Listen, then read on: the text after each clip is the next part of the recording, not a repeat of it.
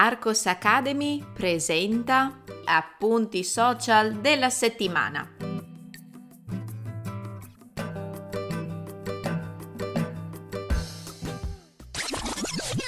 Ehi, puoi trovare il testo di questo episodio cliccando nel link in descrizione. Entrando nella sezione gratuita degli appunti social della settimana, troverai altri episodi da ascoltare e da leggere.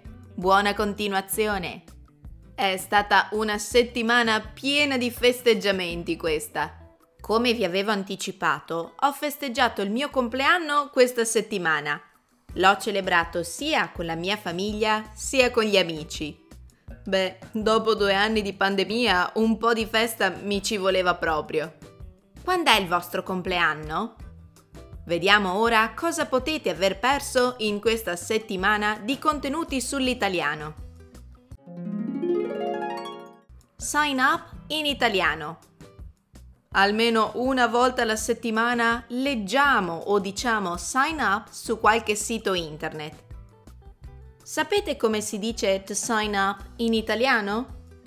Come rivelo nel primo YouTube short della settimana, si può tradurre to sign up con il verbo riflessivo italiano iscriversi. Sapete coniugare correttamente questo verbo al presente indicativo? Nome di oggetti per una festa di compleanno. Proprio nel giorno del mio compleanno ho deciso di creare un post su Instagram dove vi ho elencato alcuni degli oggetti più comuni per creare una bella festa di compleanno.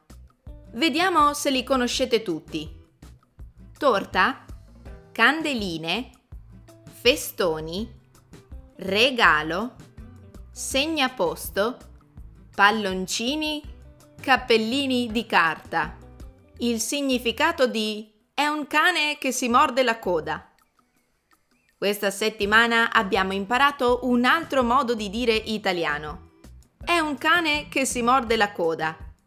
Conoscete il suo significato? Avete mai sentito usare questa espressione? Noi italiani la usiamo quando vogliamo riferirci a una situazione che non termina mai che risulta essere un circolo vizioso, un problema che non ha soluzione.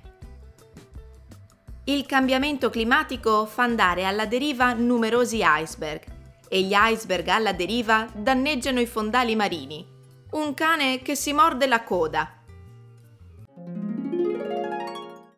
Nota bene, nel caso vi foste persi gli appuntamenti abituali di Arcos Academy, vi ricordo che questa settimana sono stati pubblicati un nuovo video YouTube dal titolo How to React to a Good News in Italian, un nuovo podcast dal titolo I borghi più belli d'Italia, Brisighella. Prima di salutarci voglio ringraziare tutti coloro che mi hanno fatto gli auguri. Grazie, mi avete fatto sentire davvero speciale. Spero che anche questa puntata degli appunti social della settimana vi sia stata utile. Io vi aspetto la prossima settimana. Psst, ehi, ricordati di cliccare sul link in descrizione. Ti aspetto nella sezione degli appunti social della settimana.